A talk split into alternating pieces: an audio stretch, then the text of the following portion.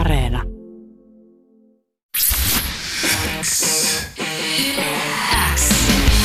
Teppo Vapaus. Uuden musiikin rock show. Otan nyt oikein mukava asento, kun sukelletaan Michael Monroen storyin. Mä haastattelin Michaelin jo kaksi viikkoa sitten ja meillä lähti jutun mitta ja määrä siinä sikäli kivasti lapasesta, että mä oon koonnut tuosta sessiosta tämän tarinan teille, hyvät kuulijat, ja Michaelin herkullisimmat puheenvuorot. Otettakoon huomioon, että tilanne koronaviruksen vastaanottamisessa ei ollut haastatteluhetkellä vielä eskaloitunut. Ei me siitä toki silloin puhuttukaan, joten annetaan ajatusten valua nyt ihan muualle murheista Michaelin tarinan myötä. Vähän alustusta toimittajan suulla ihan kaikeksi varmuudeksi tähän ensin. Kuten monet tiedämme, Michael on menestynyt esiintyvänä taiteilijana neljällä vuosikymmenellä tai nyt jo viidennellä. Se on umpihullu saavutus. Hankala hahmottaa. kahdeksankymmentäluvulla Hanoi Rocks teki historiaa ensimmäisenä suomalaisena bändinä, joka breikkasi maailmalla. Michaelin soloura on vuorattu kulttisuosiolla niin Jenkeissä, Briteissä, Japanissa kuin ympäri pallon monessa kolkassa. Ja tähän aikaan astuminen tosi T V:ssä Voice of Finland -tuomarina vaan vahvisti Michaelin auraa ja laven suosiota ja tunnettuutta taas uuteen sukupolveen. kahdeksankymmentäluvun alussa teini-ikäiset Michael, Andy McCoy, Sami Yaffa ja Nasty Suicide kehitti niin ennennäkemättömän ja omaleimaisen tyylin ja ilmaisun, että se vaikutti maailmanlaajuisesti rockskeneen ja innosti esimerkiksi Guns N' Roses ja tällaisia pikkubändejä. Miettikääpä, on kahdeksankymmentäluvun alku, hädin tuskin täysikäiset jäbät on Suomessa, joka on kankea, harmaa ja umpimielinen takapajula. Ei ole kännyköitä, ei ole internettiä, hyvä jos tietokoneita, ei ole muuten oikein niitäkään. Ja popkulttuurin virtaukset ei varsinaisesti ryöpsähtele esiin kotimaisissa medioissa, kun ei oikein ole popmedioita. Pistää näin jälkikäteen miettimään, että miten on mahdollista, että sellaisessa ympäristössä nämä jäbät keksii itsensä sellaisella tavalla, että kohta Hollywood imitoi heitä. Mistä kumpuaa voima, inspiraatio ja luovuus? Eikä täällä edes ollut saatavilla tai nähtävillä mitään niin innostavaa ja värikästä, joka olisi, tai josta olisi voinut ammentaa Hanoi Rocksin tyylin. Vai? Niin, no olihan täällä kuitenkin sillain levykaupoista löytyi kaikenlaista. Mä tota noin niin, siis mä olin musikaalisesta perheestä ja klassisen musiikin, mun iso ja isä oli sellisti ja hänen isäntä oboisti ja oli Sibeliuksen kanssa äh, kirjanvaihdossa ja oli ottanut kumman teoriantuntijakin. Et mulla oli, ja äitikin oli musikaalinen. Siis anteeksi, sanotko uudestaan? Mun, is, mun isoisän isä oli Sibeliuksen kanssa tuttu ja oli kirjanvaihdossa ja tota, otti, oli ottanut teoriantuntia myös mestarilta. Ja, hän oli vielä jotain kirjeitä ja hän oli myös oboja, oboja, hän oli oboisti, niin hän oli oboja, joka oli kuulunut Sibeliukselle. Mä en tiedä, oliko Sibelius antanut hänelle vai oliko se jostain muuta saanut sen, mutta se oli, meni sitten museoon loppujen lopuksi. Mun, mun Kalle Kiil hän nimeltään ja Erkki Kiil, mun isoisä oli sellisti.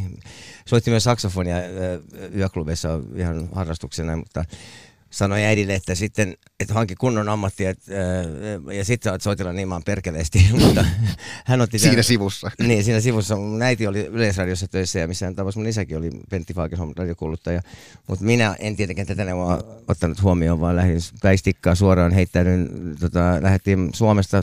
Ensimmäinen tavoite oli, että lähdetään täältä kauas. Kun tää, ja tää niinku, se suvaitsemattomuus oli ihan käsittämätöntä. Niinku oli tää diinariaika seitsemänkymmentäluvun lopulla. Et oli vähänkin erinäköinen ja tuli turpaa. Jengi kävi päälle tuolla Stacella, mutta sitten taas mä ja Andy oltiin niin, niin ufon näköisiä, että Andyhän oli tämmöinen viidenkymmenen luvun kampaus, se oli eri värejä ja korvikset, korvat aina korviksia ja sellainen Teddy Boy Drape Jacket, kirkkaanpunainen, jossa oli leopardin kaulukset ja kuulemmat ja creepers, että niin ne olivat, että, että nämä diinarit ei pystynyt edes niin ne lokeroida meitä. Joo, oli vähän, täh, mikä oli, mitä nämä on, että me oltu hippejä eikä punkkareita, niin niiden yksinkertaisessa mielessään ei pystynyt lokeroimaan, ne ei pystynyt sanoa, että voi, vedetäänkö me turpaa vai ei. niin. Et niinku pystynyt mulla, päättämään. Niin, mullakin oli sähkösiniset noita P V C-byysät ja semmoinen valkoinen takki oikein jostain mielisairaalasta ja sitten Andy oli piirtänyt selkeä semmoisen ison slandia.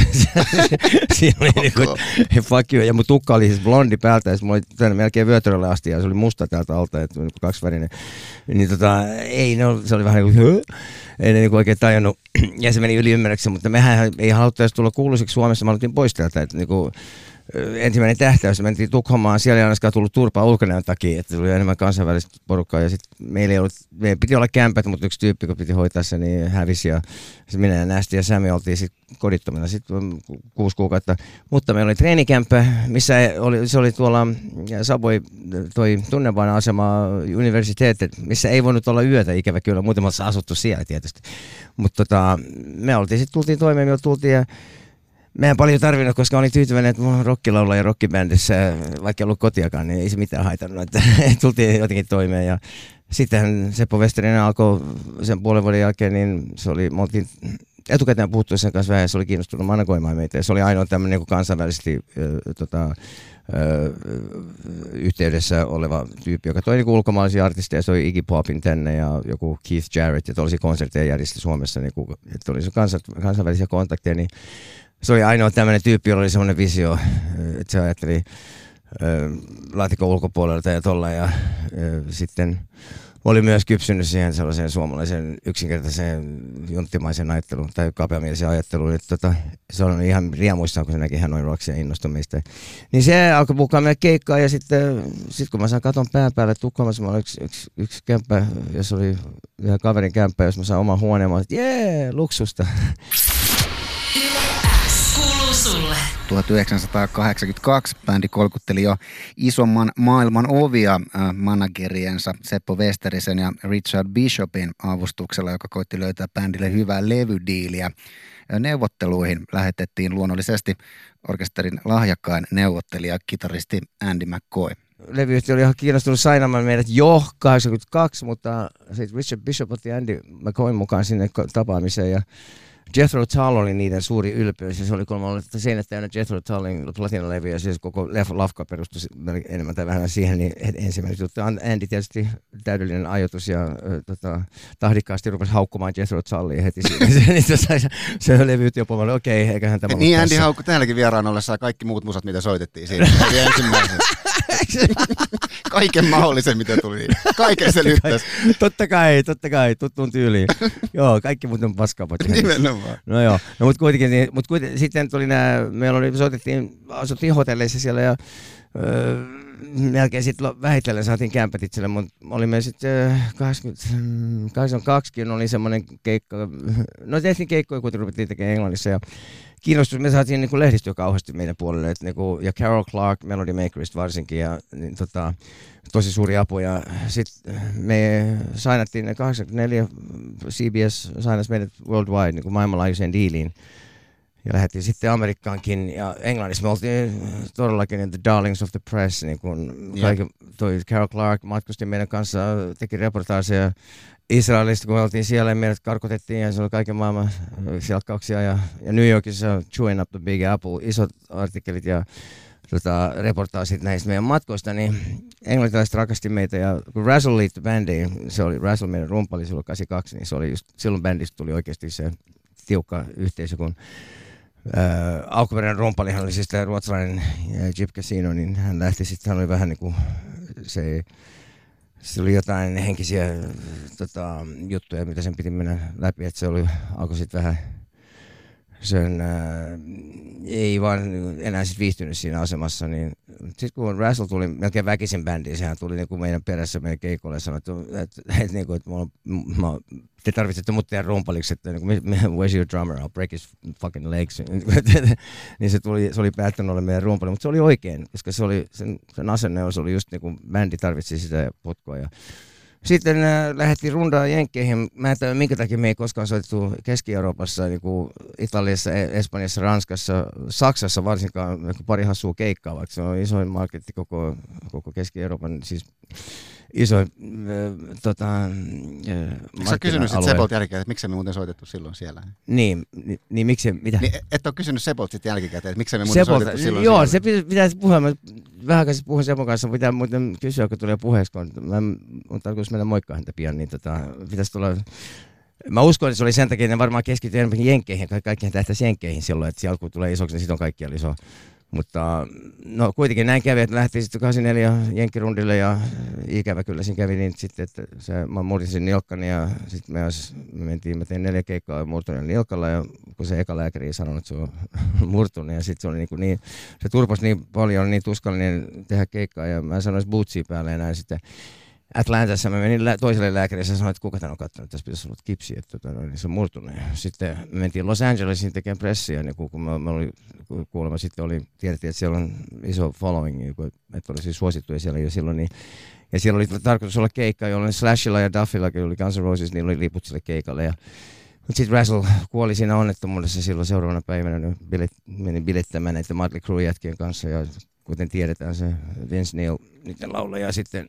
Ja joo, tota, uh, Under the Influence, uh, toi, tuli auto-onnettomuus, jossa tota, Razzle kuoli heti ja kaksi teini-ikäistä myös halvaantui samassa onnettomuudessa siinä lopuksi ikäänsä kaulasta alaspäin. Et se oli tosi ikävä juttu ja hän oli niin tiukka yhteisö, että me ei ollut tarpeeksi niin kuin vahvasti. Sami, Sami Yaffa lähti sitten myös bändistä sen jälkeen, että tota, silloin vaan minä ja Sam, Andy ja Nasty jäljellä ja sitten se, me ei pysty pitämään sitä kasassa että me, ja mulle, mä en halunnut jatkaa Hanoit niin kuin ilman Razzlea ja Samia, niin sitten se tarina loppui siihen ja mä päätin sitten kahdeksankymmentäviisi, mä muutin New Yorkiin. On siis vuosi tuhatyhdeksänsataakahdeksankymmentäviisi New Yorkissa. Hyvä Yle X:n kuulija. Michael Monroe asuu kaupungissa ensin taas kodittomana kaduilla ja kavereiden nurkissa. Bohemi New York imee nuoren taiteilijan sisuksinsa ja muovaa asennetta. Kattokin löytyy pään päälle. Lords of the New Church-bändin Steve Baders ja Bruce Springsteenin kitaristi Little Steven on Maikin parhaita frendejä ja kannustajia nykissä, mutta merkittävä rooli on myös Michaelin uuden kotikadun valtiailla, Hells Angels-jengen kavereilla. Niin, niin mä tota, asuin siinä Hells Angels, New York City Hells Angels uh, Headquarters, niiden päämaa ja vastapäätä, se oli niiden Clubhouse. Ja se oli se koko rakennus, ne asui siinä ja tietty menin esittelemään itseni ja mun debyyttikeikkahan oli siinä niiden äh, korttelibileissä silloin kahdeksankymmentäseitsemän, niin tota, ne laittoi sen korttelin kiinni, silloin ne sai luvan kytiltä ja sitten oli semmoinen lava ja mä panin bändin kasaan sitten ja vedin mun ensimmäisen soolokeikan Amerikassa, niin Hells Angelsin Block Party. Siinä neljäs uh, tota, heinäkuuta itsenäisyyspäivänä. Niin, ja mun asenne muuttui sellainen, että mä niinku... Ee, No se glam-juttu oli vähän niin kuin meidän tyyli oli sellainen aika glam, vaikka niin meidät yritettiin, Hanoin paras juttu oli Hanoi Rocksista, että sitä ei pystynyt äh, tota noin, niin lokeroimaan meidän tyyliä, kun me soitettiin mitä tahansa punkista kalypsoon. Niin se oli just parasta siinä ja sitten tietty ne yritti kutsua meitä heavy metal ja punk ja mitä nyt keksikään ja sitten loppujen lopuksi päätin, että mulla on niinku glam rock, mitä me ei koskaan sanottu, koska musta ne on genret on turhia, Musiik, ne vaan rajoittaa musiikkia ja luovuutta ja mun mielestä kun jollain on joku nimi, niin se on ohi. Paitsi punkki oli tietysti se asenne, se oli hyvä potku Peffaan siinä vaiheessa aikaa, koska silloin oli rikkaat rockstaria, joka osui jossain linnassa, ne oli kostetuksessa todellisuuteen, kun tuli ihmisiin, niin ne soitti jotain, teki levyjä niin kuin itseen hemmottelevia ja sellaisia kahdenkymmenen minuutin sooloja ja tällaisia, kun pani ihmisiä, niin kuin nukku, nukuttiin ihmisiä, niin sen takia se punkko oli hyvä potku Peffaan niille, että tehtiin, niin kuin, ei tarvitse olla virtuosi soittaja, vaan kunhan kirjoittaa biisiä, jotka on merkityksellisiä, jos on teksteissä sisältöjä ja sanoja jotain. Ramones tulee vetää kahden, kahden minuutin biisejä, niin kuin se oli niin kuin, tosi virkistävää ja tarpeellista. Mutta meitä kutsuttiin glam-bändiksi, niin sanotaan, että New Yorkissa mun asenne muuttui elämään silloin, kun asuin New Yorkin kadut, niin oli vähän niin kuin toughimpi, että olin, niin kuin tyylikin oli vähän enemmän sitten niin nahkaa ja tuollaista, mutta aina mä oon ollut värikäs ja oma tyyli ja tollain, mutta tota, no, kyllä se asette, asenne, asennehan lähti sieltä Tukholman kadulta jo mun ja Sami ja Nasty, niin se katujengi, että me vastaan maailma. Niin mä olin siellä sitten, niin kun mä olin tosi ylpeä, mä asuin siellä täydellisessä paikassa ja sattumoisin Hells Angels, ne, New Yorkin, eihän Suomessa ollut se, mitä Hells Angelsia silloin, että tota, New Yorkin Hells Angels, ne oli kuulee, cool, ne oli aikana ollut tosi, että kuusikymmentäluvulla ne oli aika, aika tota, ilkeitä ja ne, sehän oli se, niin kuin hippiliikkeen loppu, kun Hells Angels tuli ja ne veti crankkiä vähän, että oli, oli tota väkivaltaisia noin, mutta siinä vaiheessa ne oli ihan niin kuin ei ne häirinyt ketä, jolle niitä häiritty, ja se oli niin kuin turvallisen kortteli, turvallisen meluisin kortteli koko kaupungissa, niin se oli sinänsä, mulla oli sattu tämäkin tilanne, mitä mä aina kerron, että olin Little Stevenin keikalla ja Bruce Springsteen oli siellä ja sitten Hells Angelsin varapresidentti oli siellä alabaarissa, kun mä olin lähtemässä. Mä olin siis Stevenin keikalla katsoa, kun Bruce tuli vetää sen kanssa myös dueton sen keikan aikana. Niin, ja mä olin sitten tavannut Sun Cityssä, Sun Citynkin kautta jo Brucein. Niin mä tota, olin pyysin mun broidille Eerolle nimmarin sieltä, kun se oli Eero, niin iso fani. Se oli, se oli kiva, se laittaa to Eero, rock it, Bruce Springsteen. Sitten mä olin lähdössä siellä klubilta, niin nämä Hells Angelsin varapresidentti ja yksi toinen enkeli oli siellä alabaarissa. Ja sanoi, että hei, mitä sä, että Michael, että hän lähde, että ennen kuin hoitaa, vedä drinkin meidän kanssa ennen kuin lähdet. Niin mä sanoin, mitä te teette tässä? Niin sanoin, että joo, haluan nähdä, kun se varapresidentti varsinkin oli iso fani. Niin se tietää, että Bruce tulee kävelemään tuosta ohitse, hän saa vaan nähdä sen, kun se menee ohi. Niin sitten kun Bruce tuli, niin mä vedin sitä hihasta, että voit sä moikkaa mun friendiä, tässä on iso fani, niin Bruce on niin nasta, se jutteli sen kanssa varmaan puoli tuntia sinne. Niin sitten sen jälkeen oli, että all right Mike, whatever you need, just stick your head out the window. Että mitä tahansa tarvitset, niin hihkasi ikkunasta vaan, että, että, asia, että oli niiden hyvällä puolella. Niin se on kymmenen vuotta, mä asuin samassa kämpässä siinä ja se oli, se oli vilkasta, ei ollut koskaan tylsää hetkeä ja hauskaa. Se, kyllä se mun asenteeseen vaikutti paljonkin, että Dead Yellow Rock and Roll -biisi esimerkiksi, se oli inspiroitunut siitä, kun tämä mun friendi Eddie, joka oli niiden rahastonhoitaja, joka hoiti näin, jonka kanssa mä sovin sen keikankin silloin ja noin, niin tota, se, se oli mun luona usein ja mä, mä olin, se oli himassa sellaiset peat, niin se, joka mietti, kuultiin kaikkea vanhaa alkuperäistä A C D C ja Zeppelin ja kaikki ihan täysillä siellä niin kämpässä, se oli hauska. Se oli mun luona kerran ja mulla oli jääkaapissa semmoinen, mä olin Tarra-juttujen kanssa laittanut sellaisen lehtiartikkelin, niin oli yhdessä lehdessä, missä oli kuva niitä enkeleistä siinä Clubhousen ulkopuolella, silloin kun we want your money. Ja sitten sanoin, että aijaa, katos, tuossa on toi, ja tuolla on ky- viisi vuotta, ja toi, toi on kuollut, ja tuolla on kymmenen vuotta, ja toi, niin kuin kaikki oli dead or in jail. Sitten mä ajattelin, että mä sellaisen biisin kuin dead or in jail. Sitten me istuttiin Little Stevenin kanssa, joka oli siinä vaiheessa, se oli aina, se oli siis Steven, hän oli yksi syy, minkä takia mä muutin New Yorkiin, niin se tuki mua ja tehtiin biisejä kimpassa ja kirjoitti mulle sen While You're Looking at Me -biisinkin tuolle Not Fakin' It -albumilla, niin Dead Jail or Rock and Roll. Sitten, mitä se olisi Dead Jail or Rock and Roll? No niin, sit se on Anthem. Ja sit siitä tuli se biisi. Et sekin, sekin oli, senkin inspiroi Hells Angels. Michael, mä otan vielä yhden impulssin tuolta yhdeksänkymmentäluvun tota, New Yorkista niiltä ajoilta, nimittäin A-Studion dokkarissa vuodet yhdeksänkymmentäneljä, jossa sua ja Sami seurataan. Sä puhut ilmastonmuutoksesta, sä puhut maapallon reaktiosta siihen, mitä ihmiset on sille tehnyt, mä lainaan sua tässä nyt suoraan, mm-hmm. Sä puhut siitä, että me poltetaan sademetsiä ja joka päivä kuolee eläinlajeja, jotka ei enää koskaan tule takas, sä sanot, että silti me jatketaan planeetan tuhoamista, sä sanot, että ihmiset ei ajattele tarpeeksi näitä asioita ja että me tuhotaan myös ilmaa, jota me hengitetään ja että tulevaisuudessa me tullaan vielä tappelemaan puhtaasta vedestä. Mm-hmm. Ihmisen aiheuttama ilmastonmuutos ei ollut yhdeksänkymmentäluvullakaan toki asia vihkiytyneille, lähinnä tiedemiehille mikään salaisuus, mutta teeman nostaminen pintaan sillä tavalla, minkä sä teet siinä, oli aika harvinaista, eikä aihe todellakaan trendannut median pinnassa, eikä siihen suhtauduttu nykyisellä vakavuudella ja ymmärryksellä ollenkaan. Mm. Musta herättää jotenkin semmoisen ajatuksen ja kysymyksen, että kun taiteilijat on parhaimmillaan poikkeuksellisen herkkiä ja tarkkanäköisiä yhteiskunnan ja maailmantilan tarkkailijoita ja havaintojen tekijöitä, niin kuuluuko taiteilijan ääni yhteiskunnassa riittävästi? Tämä on ehkä vähän outo ja epämääräinen kysymys, mutta kun noin yhdeksänkymmentäluvun lausunnot on, on nykypäivän vinkkelistä aika orakkelimaisia, niin, niin tulee niin kuin mieleen, että pitäisikö yhteiskunnan ikään kuin varmuudeksi lotkauttaa korvaansa taiteilijoiden ajattelulle vähän tarkemmin? Onko tässä kysymyksessä mitään järkeä? On, on, on siinä hyvinkin paljon järkeä. Se riippuu taiteilijasta siis paljon. Niin, niin riippuu. koska, sitä, koska niitä on useita, niitä on mielinmäärin sellaisia taiteilijoita, jotka ei sano yhtään mitään. Ne Jeep. puhuu paljon ja, ja on tyhjänpäiväistä ja se on niiden motivaatio ja se, mikä mun ainakin on mulle tärkeää tehdä tätä oikeasta syystä ja mun mielestä artisteilla tai julkisuuden henkilöllä vastuu siitä, että heitä kuunnellaan ja kiinnitetään huomiota, niin sitten parempi olla jotain järkevää sanottavaa. Että musta parasta, mitä voi julkisuudella tehdä, on äh, nostattaa esiin tällaisia elintärkeitä asioita, niin kuin ympäristö ja ilmaston saastumista, joka oli silloin jo niin kuin tiedossa ainakin ihmisille, jotka halusivat ottaa selvää, niin mä haluan nimenomaan tuollaisia asioita niin huomioida, ja biisien teksteillä mun mielestä pystyy herättämään kysymyksiä. Se oli just mulle, mikä mut sai tuntemaan, että niinku mulla on syy tehdä tätä juttua ja olla niinku solo-artistina ja olla, seisoa lavalla siellä, että ei, ei, ei vaan niinku, että katsokaa mua, että mä olin joskus söpö, vaan se, että tota, mulla on jotain sanottavaa ja annettavaa, tarjottavaa niinku sisältöä, herättää kysymyksiä ihmisillä, koska kollektiivinen ö, ö, tietoisuus ihmisillä on kuitenkin, me ollaan kaikki samassa veneessä, ja se, että mitä enemmän ihmiset hiffaa näitä asioita ja tekee positiivisia muutoksia sen eteen, niin sitä parempi kaikkien hyväksi. Ja sen takia mulle oli tärkeää ilmaista näitä asioista, asioita heti siitä lähtien, heti mun solo-urasta al- al- alkujaan lähti, että niin kuin sanottu, Poli- politiikka, politics and rock don't mix, eli politiikot ei, ei näitä asioita saa aikaan, koska ne, on, ne käyttää, niiden periaate on vaan niin kuin itse keskeinen, niin kuin ne käy, tota, tekee asioita vaan niin kuin omahyväisesti tai niin kuin keskittyy siihen oman, ne saa liikaa palkkaa, ei ne, halua välitä, ei ne välitä oikeasti muuta kuin rahasta.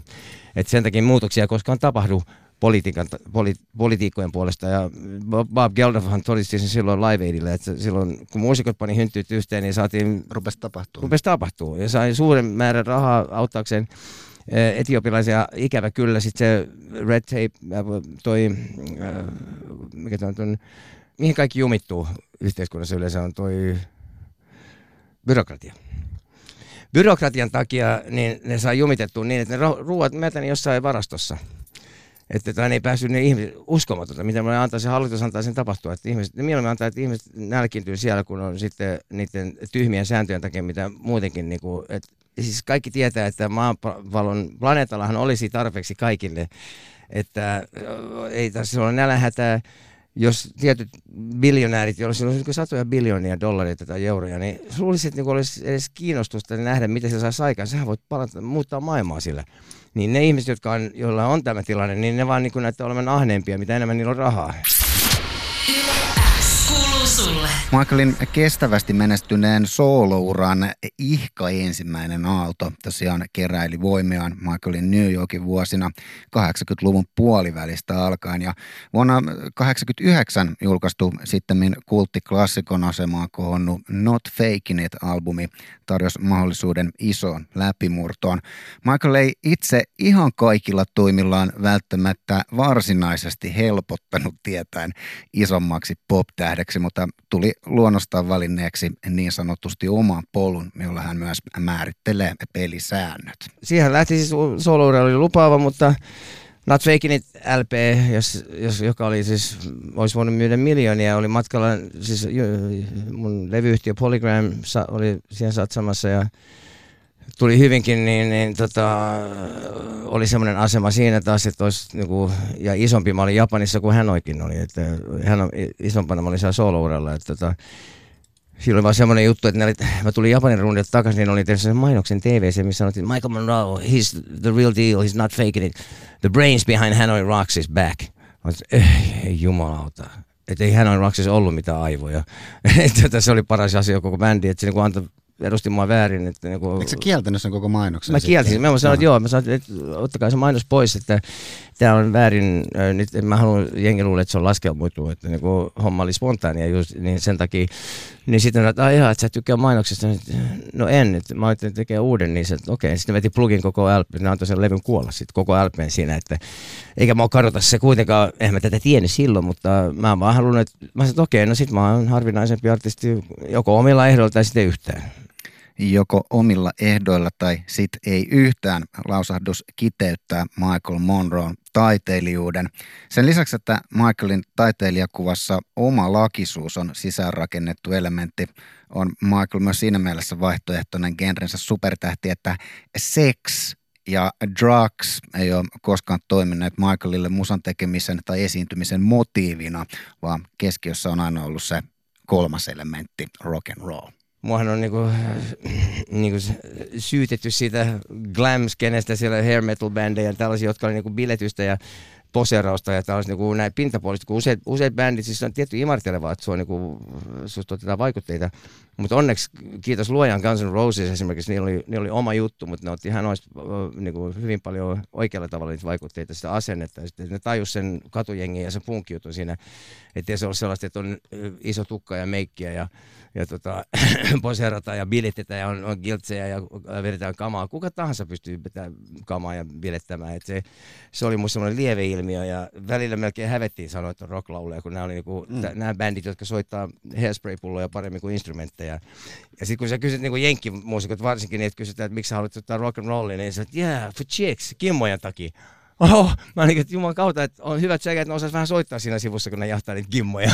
Että niinku mulle se oli vähän noloa, jopa noloa, että niinku, et mä haluan silloin rockaria aitoja sydämestä ja meillä oli aina se musiikki tärkeintä ja se asenne ja se biisit ja soittaminen ja esiintyminen aina tuli ekaksi, että vaikka olisi missä kunnossa, niin se piti hoitaa ammattimaisesti, että ettei mitään tuollaista sekoilua.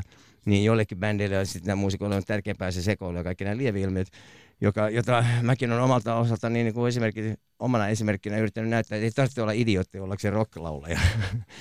Mutta joo, kyllä nuo asiat oli tärkeitä silloin ja ne on nyt enemmän tärkeitä kuin koskaan. Niin tota, nyt ei jälkeen ihmiset opi näköjään, kun kuka sanoi, että oliko Amerikan intiaanipäällikkö sanoi joskus, että ei valkoinen mies ymmärrä arvostaa happea, kunnes viimeinen henkäys sitä on jäljellä planeetalla. Olemme asian ytimessä Yle X:llä Michael Monroe vieraana. Mä haluaisin Michael nostaa vielä yhden tuokiokuvan pintaan sun uran vaiheista nyt taas sitten kaksituhattaluvun alkupuolelta. Eli tullaan sun ja Andyn uuteen yhteyteen siinä vaiheessa ja Hanoin paluuseen. YouTubesta löytyy teidän kimppavierailu ja parin biisin veto Joonas Hytönen showssa tuolloin. Ja tota, mä...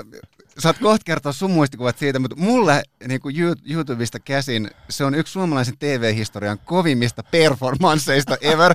Lenni-Kalle Taipale ja Martsi Nyman tota, House-bändissä komppaa teit siinä. Ja te vedätte aivan tajuttomalla latauksella pari Hanoi-klassikkoa.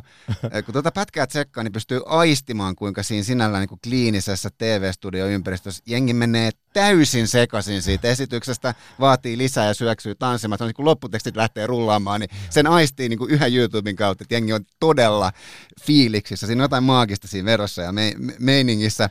No sitten näitä, näitä paluuaikoja dokumentointiin joiltain osin, esimerkiksi Ruisrokin keikan, tota, osaat myös Tuukka Temmosen tuossa McCoy Show reality-sarjassa. Ja me- meininki vaikutti teillä hyvin vauhdikkaalta jotenkin tuossa kohtaa. Mitä sul nousee tuolta sesongilta mieleen? Ja muistatko tuota nimenomaan sitä Hytönen show-vetoa? Ilmeisesti. Joo, kyllä mä sen muistan, että pöytä oli vähän matala ja mitä se oli, kun se näytti sitä vanhaa pätkää, kun mä olin yksin ollut siellä, niin Hytönen näytti sen pätkän, kun mä olin sitten, meni sinne Niin pö- joo, että pö- kommentoitte toistenne sekoiluita siinä jo, lähetyksessä jo, Andyn että, kanssa. Joo, Joonas kysyi sitten Andyltä kai sitä, että oliko nyt Michaelin tässä kaikki... Äh, tota... Sä vedit muutamat spagaatit siinä. Ja... Joo, joo, ja näytin, miten me pitää siltä ja soittaa huuliharppua samanaikaisesti.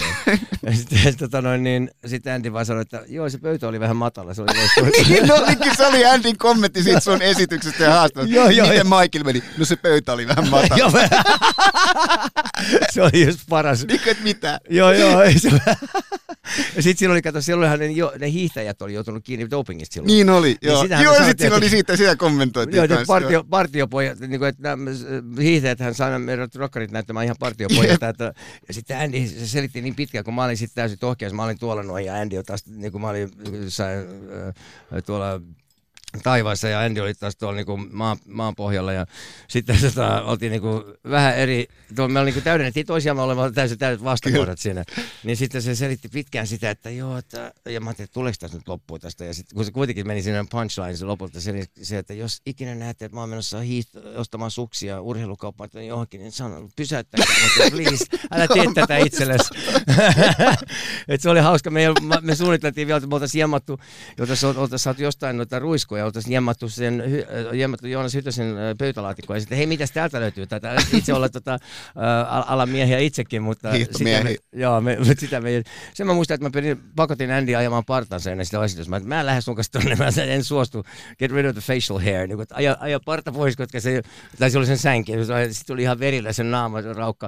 se, se, se sanoi, kun on joku tylsä tota, partakone tai tommonen höylä, mikä siltä hoidettiin sitten. Mut se oli joo Lenni-Kalle ja kyllä mä jossain joku aika sitten niin tässä niin... Lenni-Kallekin soitti vähän varpaisiin väliin, se joo, homma joo, lähti niin kuin joo, hyvin lapasesta. Nimenomaan joo, oli se kyllä aika hauska. Mutta siinähän kävi jos puhutaan siitä Rebirth, niin kuin Reunion, mähän niin Hanoi Rocks ja ikinä olisi tehnyt sellaista, niin kuin, että vedetään joku rundiin, niin kuin, että kasataan kaikki uudestaan kasaan ja sitten rahastetaan jollain rundilla. Ja, että sitä mä, sitähän Hanoi ei ikinä tekisi.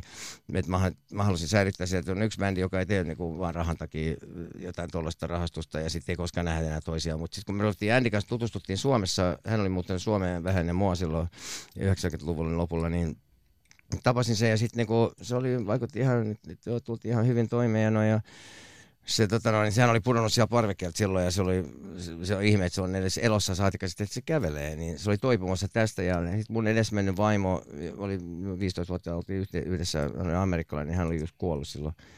Niin meillä oli tällaista tragediaa, että johon niinku peräst... Sitten mä niinku halusin paneutua töihin vaan, että niinku mä en vajonnut liikaa siihen surun, niin sitten ja Andy samalla oli toipumassa tässä, niin me tuottiin vähän toisiamme sillä ja sitten tutustuttiin niinku eka kerran oikein aidosti sillä, että kun siinä oli aina vähän semmoinen suojakilpi ja Andylla oli kahdeksankymmentäluvun alussa, me, me ei täysin koskaan niinku sillä oltu niin avoimia kuin nyt oltiin. Ei ollut, ja hän oli on myös oppinut kunnioittamaan mun panosta niinku biisin kirjoittamisessa. Näin, että mä oon niinku solo-uralla jo Not Fakin' Itin aikaan. Mä muistan, kun se lähti mulle, jätti mulle tota, puhelinvastaajan viestiä, että loistava levy ja hieno duuni ja tuollaista. Niin. Sitten oli kivaa katsoa, mitä me saatiin aikaan näiden vuosien ja kokemuksen jälkeen, kaikkien näiden vuosien jälkeen. Ja alettiin luomaan uutta musaa ja jotain idiksiä, mitä oli jäänyt niinku kesken silloin kahdeksankymmentäluvulla. Paitsi tekstien kirjoittamisessa, mä niinku toi You Need People Like Me, niin kuin sekin biisi oli alun perin joku Oh Baby, uh, What's the difference between a woman and a man? Ja mä sanoin, että Andy, mä en voi lässyttää enää tuollaisia tekstejä, että pitää olla jotain sisältöä. Ja sitten You Need People Like Me, niin Radio and M T V, se oli se, että tota niin, sit tehtiin sekin biisi loppuun uudella tekstillä silloin. Ja se oli jännää, kiintoisaa, ja mä olin valmis tekemään sitä lopun ikää. Michael Monroen solo-uran toinen aalto, tai pikemminkin, tarkemminkin Michael Monroe-nimisen bändin johtaminen vuodesta kaksituhattakymmenen lähtien on tuottanut yhteensä neljä albumia, joista uusin One Man Gang on syytä ottaa haltuun, jos se on jostain syystä viuhunut sulta vielä ohi. Taas albumillinen todella kovaa ajoa, hitti kertse ja tiukkaa asiaa, josta vihjaa jo biisien nimet, kuten Junk Planet, hetki sitten luukuteltu, Black Ties and Red Tapes ja Hollywood-paranoia. Hollywood-paranoia. Öö, no sehän nyt kertoo näistä tyypeistä, kun tämä haupaus kumppaa ja kokkelia ja luulee olevansa jotain elävänsä high lifea, niin kun sekin on just sitä niin kuin tämä Hollywood scene. Niin, öö, kaikissa biisissä on pointteja ja tämä L P on ylpeä siitä ja One Man Gang oli siis ilmiselvä, kun se biisi syntyi, niin mä ajattelin, että tässä on L P-nimi, koska bändi, bändin nimi on Michael Monroe ja se tota... It's a one man gang. One man gang, nimenomaan. Musta se oli ihan no-brainer, totta kai se tulee L P-nimeksi. Ja tässä, tässä on niin kokonaisuuden, meillä oli paljon, siihen vaiheessa kun me tehtiin tätä levyä, meillä ei ollut öö, levyyhtiötä eikä mitään paineita myöskään sen takia, että oli, että oli deadline, me tehtiin se ihan omillamme ja siis omilla... ja kustannettiin se, eikä ollut halpakaan, mutta hyvin kuitenkin oli aikaa, että kahdeksantoista biisiä me levitettiin, pantiin taustalta alas tuossa maaliskuussa kaksituhattakahdeksantoista ja sitten piti pari-kolme viikkoa, mitä siinä meni. Ja sitten kesä otettiin breikkiä vähän, kun kesäkeikkoa varten. Takas studiossa syksyllä tehtiin loppu ja minä ja Steve Conte ja Rich Jones, mun kitaristit ja minä, niin tuotettiin tavallaan oltiin kuin tuottajana mielessä suuressa siinä, että ja mä valitsin niistä kaksitoista biisistä sitten ne kaksitoista, jotka oli täydellinen kokonaisuus. Ja meiltä jää muutama sitten yli bonusraidoiksi. Japanissa onkin pari bonusraitaa ja sitten yksi on käyttämättä vielä ja on niitä muitakin. Mä en tiedä miten niitä. Niin sitten ne, siinä on pari, kolme biisiä, jotka jää yli, jotka on liian hyviä ollakseen bonusraitoja. Ne on sitten seuraavalla levyllä, jos ellei me kirjoiteta jotain parempia. Koko ajan on, meillä on jo nyt uusia biisejä uutta levyä varten. Koko, koko ajan tehdään lisää ja sillä viisiin, niin tota... Tämä levy, mä oon erittäin tyytyväinen, sitä on kehuttu yksi, yhdeksi parhaista Michael Monroe L P:stä ja se on hienointa, mitä voi kuulla, että sun viimeisimmät levyt on niin kuin sun uras, uras niin kuin parhaita useim, useimpien ihmisten mielestä. Se oikea menestys on sitä ensin, että sä teet omaa juttua omilla ehdolla ja ilman kompromisseja ja, ja luot omaa taidetta. Ja sitten jos sä menestyt kaupallisesti, niin okei, kyllä mulle raha kelpaa, kunhan se on tehty omilla ehdolla eikä vääristä syistä. Teppo Vapaus. Uuden musiikin rock show.